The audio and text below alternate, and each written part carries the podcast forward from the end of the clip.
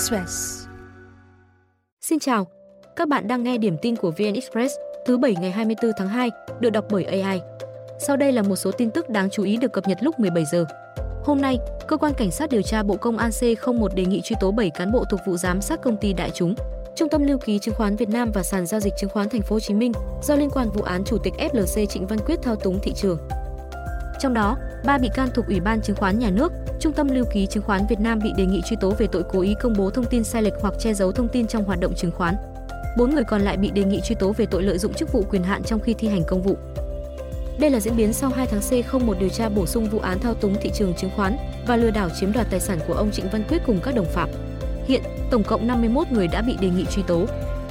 Theo kết luận, giai đoạn ngày 26 tháng 5 năm 2017 đến ngày 10 tháng 1 năm 2022, ông Quyết chỉ đạo hai em gái cùng một số người dùng nhiều tài khoản chứng khoán liên tục thực hiện giao dịch để thao túng thị trường và thu lợi bất chính 723 tỷ đồng.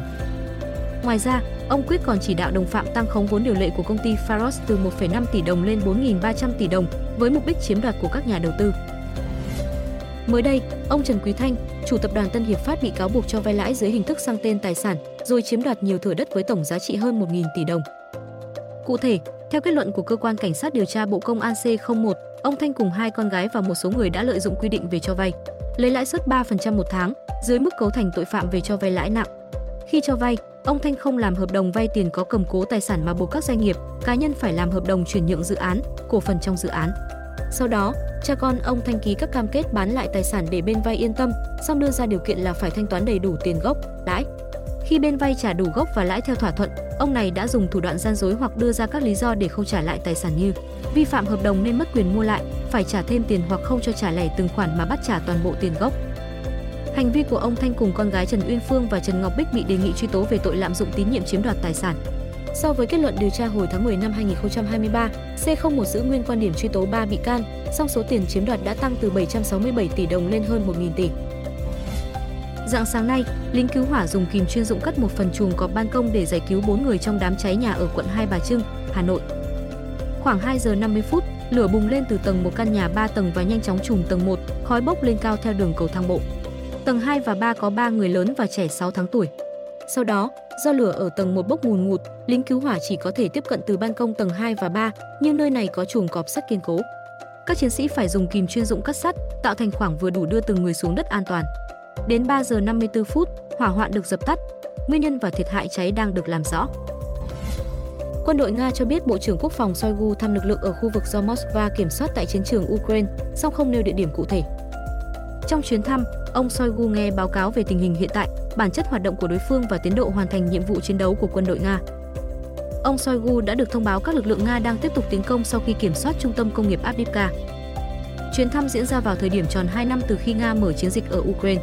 Sau khi chiến dịch phản công quy mô lớn của Ukraine thất bại, Nga cuối năm ngoái dồn quân tấn công Avdiivka, thành phố thuộc tỉnh Donetsk được Ukraine biến thành pháo đài từ năm 2014 với hệ thống công sự và cứ điểm vững chắc.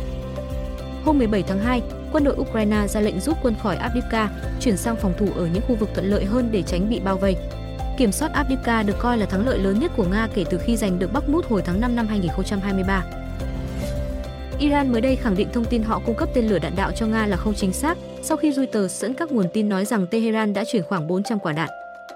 Phái đoàn thường trực của Iran tại Liên Hợp Quốc ngày 23 tháng 2 cho biết, mặc dù không có hạn chế pháp lý nào về hoạt động bán tên lửa đạn đạo, về mặt đạo đức, Iran có nghĩa vụ phải kiềm chế tiến hành giao dịch vũ khí trong cuộc xung đột Nga và Ukraine nhằm ngăn chiến sự tiếp tục leo thang. Ngày 21 tháng 2, hãng tin Reuters dẫn các nguồn tin từ Iran cho biết, nước này đã cung cấp cho Nga khoảng 400 tên lửa, trong đó có nhiều quả đạn thuộc họ Fateh 110 với khả năng tấn công mục tiêu ở khoảng cách 300-700 km.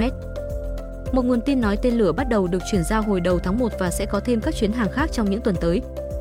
Mỹ chưa có bằng chứng xác thực thông tin, song khẳng định Iran sẽ đối mặt với phản ứng nhanh chóng và nghiêm khắc từ cộng đồng quốc tế nếu Tehran thật sự chuyển tên lửa đạn đạo cho Moscow. Hội đồng Bảo an Liên Hợp Quốc từng ra nghị quyết cấm Iran xuất khẩu một số loại tên lửa, thiết bị không người lái và một số công nghệ khác, nhưng các hạn chế này đã hết hạn từ tháng 10 năm 2023. Giới chức Ukraine nhiều lần tuyên bố Nga đã sử dụng máy bay không người lái tự sát dòng Shahed do Iran sản xuất để tập kích Kiev và các đô thị khác ở nước này. Iran ban đầu phủ nhận cáo buộc, song sau đó thừa nhận đã cung cấp cho Nga lượng nhỏ UAV trước khi xung đột tại Ukraine bùng phát. Thông tin sẽ tiếp tục được cập nhật lúc 21 giờ.